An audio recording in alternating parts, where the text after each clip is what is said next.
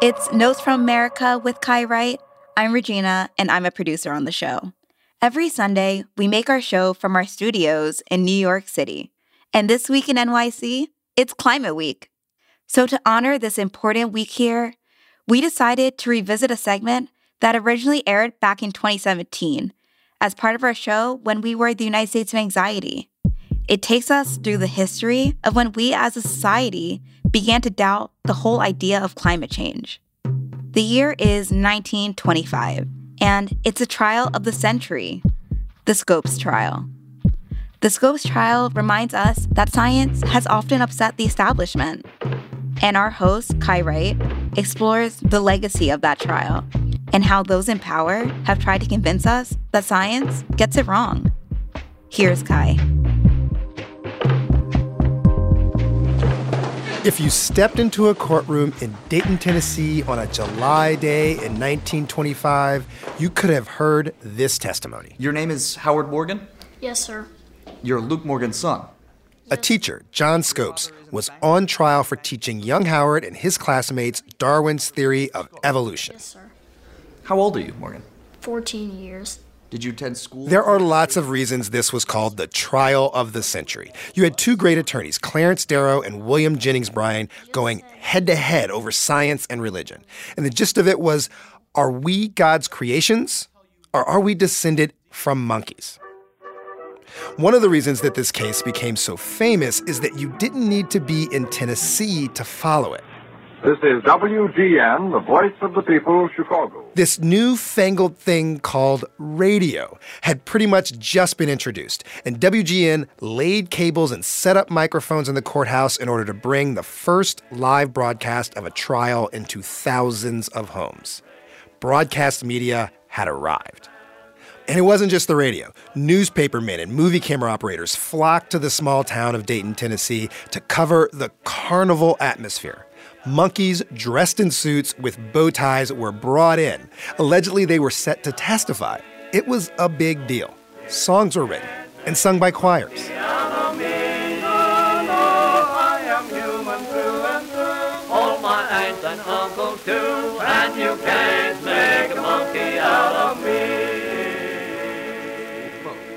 Just explain to the jury here now, these gentlemen here in front of you, how he taught the books to you. Well, sometimes he would ask us questions and then he would lecture to us on different subjects in the book. Did he ever undertake to teach you anything about evolution? Yes, sir.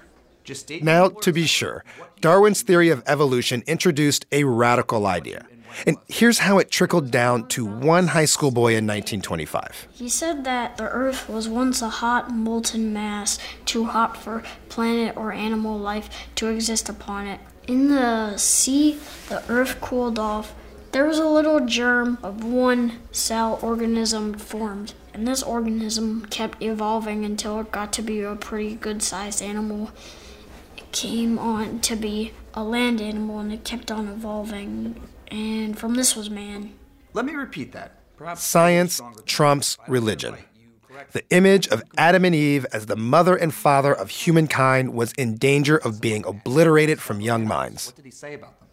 Well, the book and he both classified man along with cats and dogs, cows, horses, monkeys. And this week, we're looking at the long battle between science, or the effort to understand our world, and political culture, which is to say, our debate over how we can live in this world together. Darwin's an even better example of that than most of us realize. We've been negotiating with his science for more than 150 years, from the moment the origin of the species dropped. In fact, historian Randall Fuller says even Darwin started negotiating with himself as he wrote the thing. Darwin was very canny and cagey about the discussions of evolution as it applied to human beings. And he mentions the word human once in On the Origin of Species, precisely because he knew that he was likely to stir up all kinds of religious and racial debates. Religious and racial debates. It was a twofer, because in addition to challenging the Bible, Darwin was challenging the conventional wisdom that white people evolved from a totally different and superior species than other people. So, immediately after he published in 1859, the powerful and the established of that era scrambled, trying to square what the science said about our world with the way they wanted us to live in it. After the Emancipation Proclamation, Darwin's idea actually becomes embraced by um, Southerners who use that notion of adaptability and survival of the fittest to suggest that white people are inherently more fit in the United States to rule and to dominate than are black people. This is what happens. Scientific breakthroughs upset conventional wisdom, which then starts a fight to make the science support a new conventional wisdom. So, what's the science we're debating today?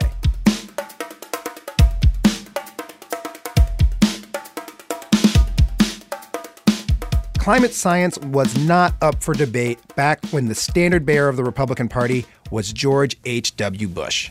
And we cannot allow a question like climate change to be characterized as a debate between economists versus environmentalists. To say that this issue has sides is about as productive as saying that the earth is flat. Now, we are very much in negotiation with that same science. The standard bearer of the Republican Party now actually dismisses it altogether. Well, first of all, I'm not a believer in global warming. I'm not a believer in man made global warming. It could be warming and it's going to start to cool at some point. So, how'd that happen? How'd we go from clarity on climate science to, well, confusion? Amanda Aronczyk says this particular culture war began inside the Republican Party. So, we're going to start in 1986. Picture this there is a group of scientists and senators, and they're assembled for a hearing. Climatologist from NASA is making a presentation. He puts up some maps and he puts up some graphs, and he explains that there's this thing underway called global warming. The man running the session is a Republican senator from Rhode Island. His name is John Chafee, and he's clearly alarmed. We certainly had some powerful and graphic and clearly disturbing testimony from several distinguished scientists about the nature of the problems, including the likely. Chafee tells the crowd that he's convinced. He says this is not Chicken Little telling us the sky is falling. I think any of you were here uh, certainly found it a sobering experience. This hearing leads to a couple of newspaper articles, but that's it. The next year, the same NASA climatologist goes back, and his second hearing it gets even less attention than the first. So, the following year, 1988, same NASA climatologist, James Hansen, and he's back again with the same message. But now he is determined to not be ignored. And there's a difference this time the weather. 1988 is hot. Forecasters are predicting no relief from the haze or the heat this weekend as temperatures will graze. that summer, the country is in one of the longest and hottest droughts on record. The fields of North Dakota are so dry and cracked, it looks like the moon. Yellowstone is on fire. There's a haze over the cities. Two things we know we probably won't be doing this weekend. One of them is watering the lawn, and the other one could be breathing. At least uh, health officials are advising that breathing. Is- Hansen supporters see the heat as an opportunity. They call the Weather Service in Washington, D.C., and ask, what day is going to be the hottest? The prediction? June 23rd. On that day in 1988, James Hansen makes his third presentation. Gentlemen, thank you very much for being here. Dr. Hansen, if you'd start us off, we'd appreciate it. Not only is it nearly 100 degrees outside, but the organizers went into the hearing room the night before and they left all the windows open. The air conditioning does not come on, and the room is hot. I'm going to have to talk right into the microphone. These are When Hansen makes his case, his forehead is shiny with sweat. The global warming is now large enough that we can ascribe, with a high degree of confidence, a cause and effect relationship to the greenhouse effect. In short, Hansen declares global warming has begun. And this time, did anybody pay attention? Yes, this is climate change's like big coming out moment. It's front page news, it's in the New York Times, it's in the Washington Post, and Hansen gets invited on all of these TV shows. So at this point in time, Americans are learning about climate change. They get the message, it's bad, and everybody believes the sweaty scientist from NASA because why wouldn't you? I believe them. And so, politically, climate change is just not up for debate. That same year, George H.W. Bush, Bush Sr., has just finished up two terms as Ronald Reagan's vice president. Now, when Reagan was president, he had so little regard for conserving energy, he had the solar panels removed from the roof of the White House. And Bush Sr., he wants to be different. He wants to be the environmental president. To prove his commitment, he hires a man who is both an environmentalist and a Republican to run the EPA. I called him at his home in California a few weeks ago. Hi there, Mr. Reilly. How are you? His name is William Reilly. Former administrator, 1989 to 93, of the Environmental Protection Agency. Reilly says one of the reasons Bush Sr. appoints him is because of suburban moms. Their number one issue is uh, abortion, but their second issue is the environment.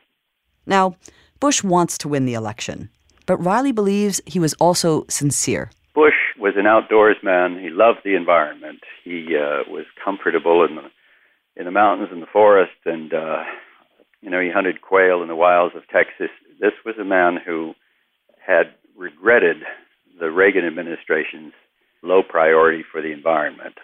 That November, George H.W. Bush wins the election, in part because he took the issue of the environment from the Democrats.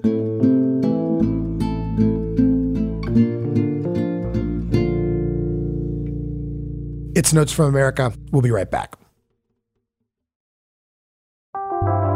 Hey, this is Kusha. I'm a producer on Notes from America with Kai Wright.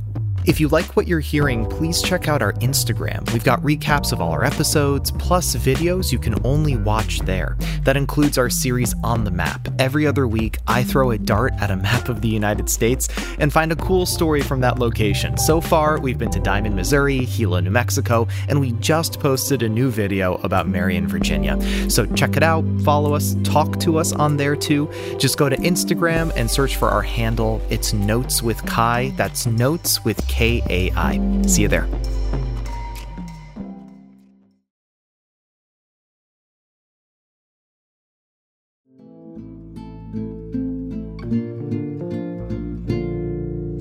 It's four years later, it's 1992, and climate change is back in the news.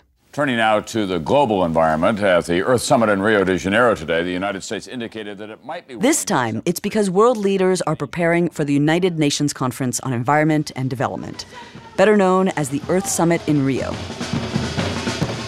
Time magazine calls it the Summit to Save the World.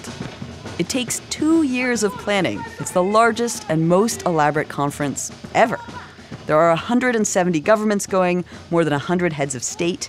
Now, at this time, the country is not worrying about a heat wave because there is a recession underway. And the fear with Rio is that if limits are put on industry by, say, requiring a reduction in CO2 emissions, people will lose jobs. Not good in an election year. So behind the scenes, Bush Sr.'s staff fight. Some tell him that going to Rio will be humiliating, and others tell him that not going to Rio will be worse. For months, it is unclear what Bush is going to do. Now, William Reilly, the Republican who's running the EPA, he wants Bush to go, but he fears the protesters. We were very concerned about the organization of the conference and its concentration of press, likely many of them hostile to the United States. So before the summit begins, Reilly visits Rio on his own. So I was invited by Prince Charles to sail up the Amazon on his yacht, the Britannia. Reilly goes on the yacht because he knows that all of Brazil's bigwigs, including their president, will be there too. And he's like, look, the president of the United States cannot show up to some disorganized mess. Any kind of highly embarrassing, poorly organized affair, disruption, and the rest was a particular concern during that time. Holding an international conference to address climate change without the United States, that's not going to work. And President Collor de Mello of Brazil, he knows it too. And I remember President Collor looked me in the eye and said, I promise you that if President Bush comes, we will not embarrass him. We will be extremely sensitive to his situation. He said, but you have to know there are more than 60 heads of state waiting to find out whether the President of the United States is attending this conference. And they are withholding their own decision until they find out what his is. With just one month before Rio, George Herbert Walker Bush finally agrees to go.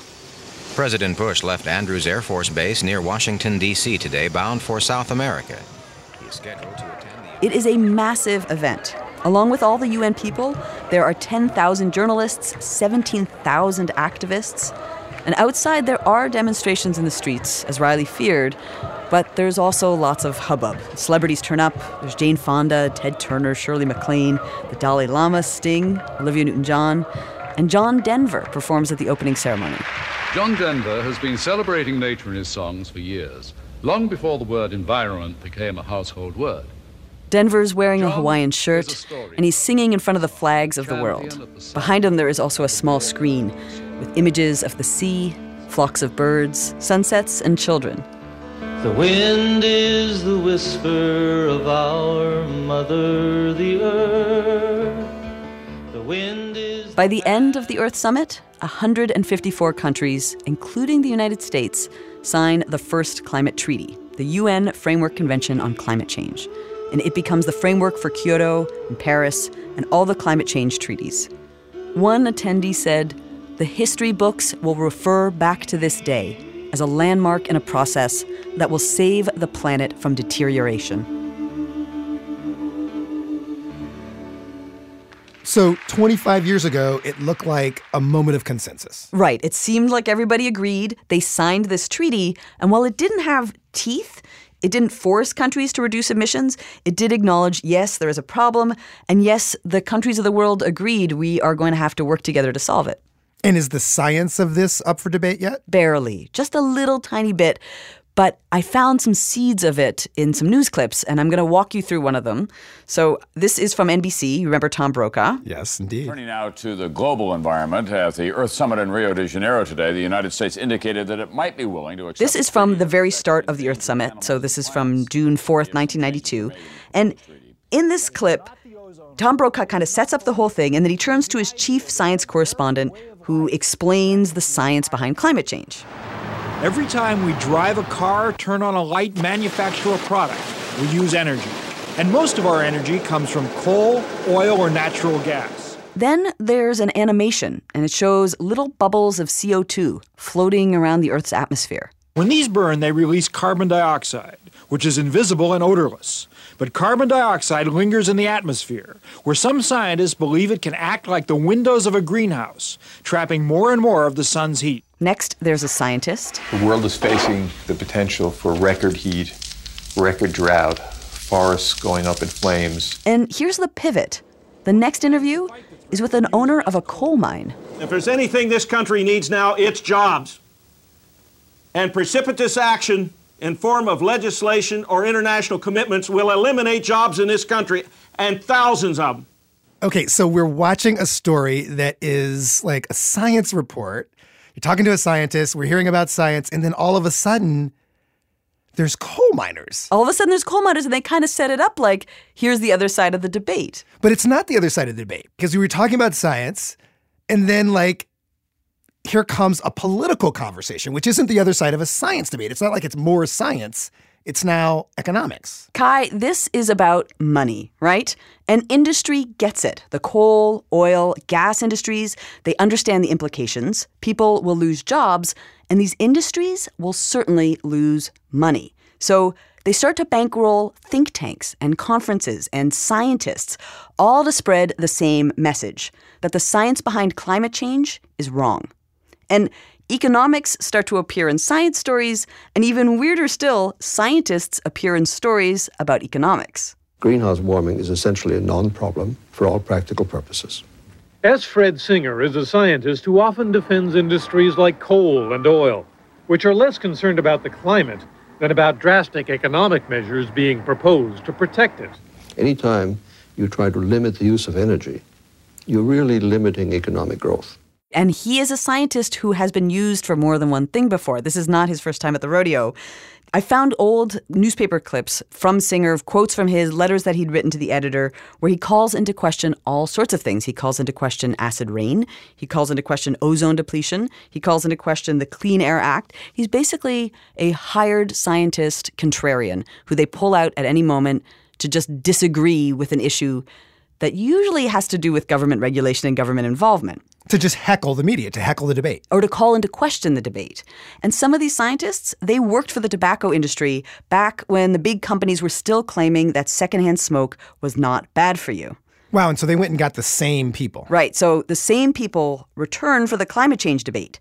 Here's this guy. He is a biochemist and he runs, quote, scientific affairs for Philip Morris Tobacco back in 1992. Based on a careful review of the science, we believe that environmental tobacco smoke has not been shown to be a risk factor in the development of lung cancer, respiratory disease in children, or heart disease. And in 2010, this is what the same man, Tom Borelli, has to say about climate change.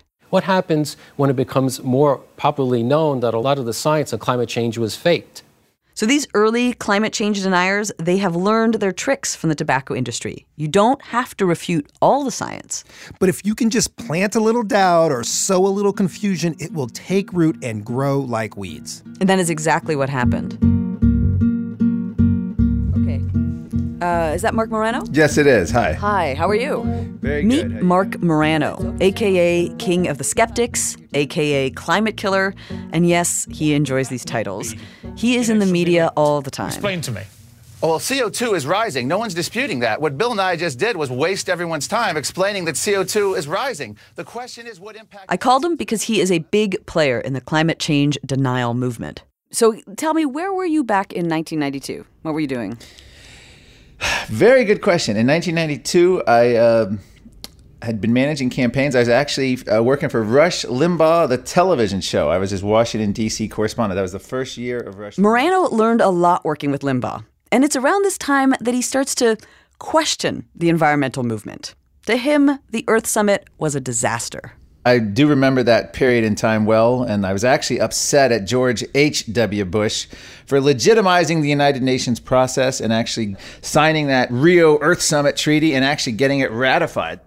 He sees the United Nations as controlling the message. They decide how bad climate change is, and then they put themselves in charge of fixing it. This is a United Nations racket.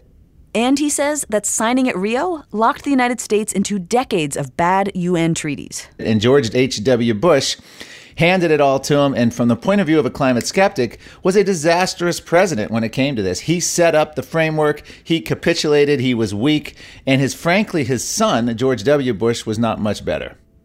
Whoever is president at any given time has a surprising amount of impact on what is a scientific question. What do we do about climate change?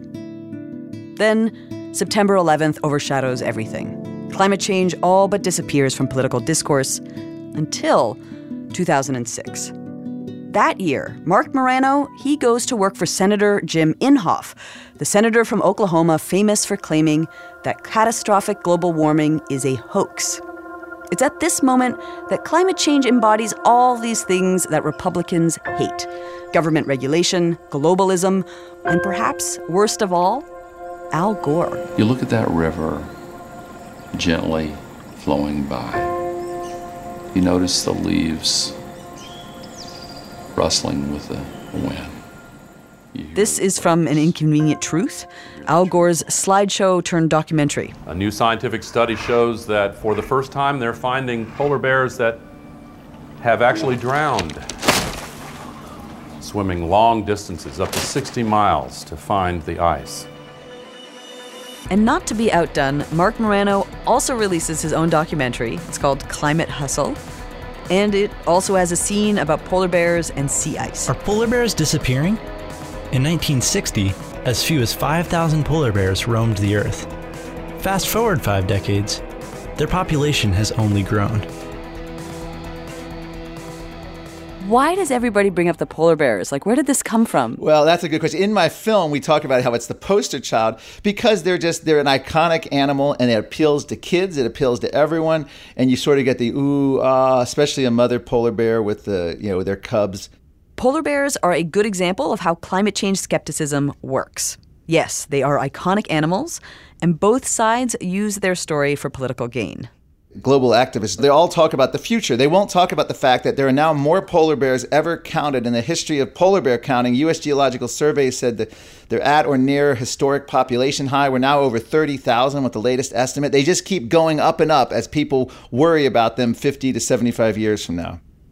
Now, what Morano just said seems plausible, right? He's got the U.S. Geological Survey in there. I guess, but how does anybody know how many polar bears there are? Exactly. So I called up the chief scientist at Polar Bears International, and he basically said the same thing. That 5,000 number, nobody really knows where it comes from. They figure it might be a WAG, which is a scientific term for a wild ass guess, because it's very hard to count polar bears. Right. So let's say you've got this polar bear story and you want to repeat it. How would you best go about that? Hmm, let me guess the media. Sadly, the media does not do well in the story of climate change denial. I spoke with Naomi Oreskes about this. She wrote that book, Merchants of Doubt, and she's a historian at Harvard, and she reviewed thousands of papers on the subject. And she's the one who figured out there's consensus among scientists. Climate change is happening. 97% of researchers agree. But the media, we have portrayed it as a scientific debate. This is a deliberate strategy that skeptics and deniers use. If they can get the media to present skepticism as sort of equal and opposite to science and scientific evidence, then they have won. I haven't done a climate change story before, but I can see that the reason why someone like me in public radio would have gone and interviewed someone from the other side is because I would have seen it as a partisan issue. Bingo. Proof they've won. You see it as a partisan issue, and that's exactly they won. But if you saw it as a scientific story, I mean, think about it. If there were some new breaking news of a cure for AIDS, you would not feel compelled to then have the equal and opposite side of some random person at the Cato Institute who is not a scientist telling you, oh no, they don't believe that. And yet, climate change has been consistently reported not as a science story, but as a partisan political story. And this isn't just a liberal talking point. William Reilly, the former administrator from the EPA and a Republican, he summed it up like this There was a need to sow confusion, to question the validity of the science, to say that it hadn't yet gelled. And the press went along with that, so that almost all of the stories about climate included the pros and the cons of scientific opinion, when in fact there was no significant scientific opinion questioning climate change. Perhaps the most telling thing about the skeptics is that their views have shifted over the years. That is according to Riley Dunlap. He is an environmental sociologist. He works at Oklahoma State University, and he's watched the story adapt. If you go back like I did in the 90s, what you find from the denial community and now the conservative community writ large is it's not warming. Then it's, well, it might be warming, but it's not humans.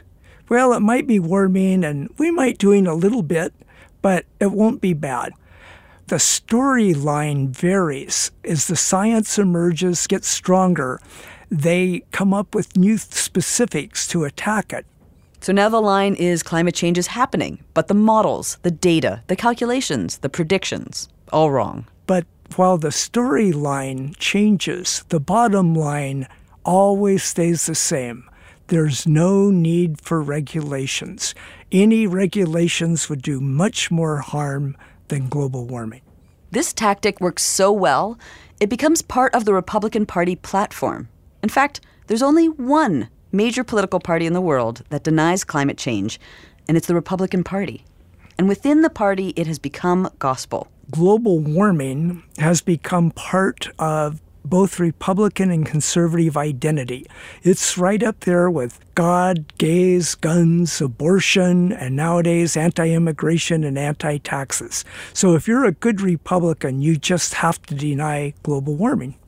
Even though the number of Republicans who believe that climate change is real has been going up, it's still not a priority. The truth of this is so alarming that it's difficult to talk about it in a way that doesn't sound hysterical. And so we're always grappling with how do you make it clear to people how serious this really is without people dismissing you as kind of insane and being an alarmist. And so honestly, I think it's rational to be alarmed about something that is alarming. If the house was burning down, we would pull the fire alarm and we would consider that rational. Well, the fact is, our house kind of is burning down, but it's in the sort of slow burn, which is the burn of climate change. And as the house burns, we negotiate with the science.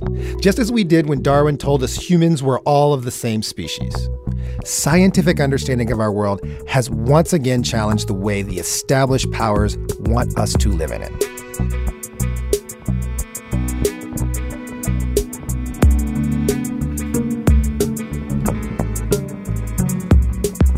Notes from America is a production of WNYC Studios. We love to hear from you, so if you heard anything that sparks a thought or a question, do hit us up. Go to notesfromamerica.org look for the little green record button. You can leave us a voice note right there. Just be sure to include at least your first name and where you're located. Amanda Aronczyk reported this story with help from Jillian Weinberger and Elaine Chin. And a special thanks to Kofi Bonastia and WNYC's Sean Carlson for recreating the Scopes trial, and to Stell Klein for reporting in Baltimore. Theme music by Jared Paul. Special thanks to Casey Means, who mixed the original version of this story. The Notes from America team also includes Karen Frillmann, Regina DeHeer, Rahima Nasa, Kousha Navidar, David Norville, and Lindsay Foster Thomas. Andre Robert Lee is our executive producer, and I am Kai Wright. Thanks for listening.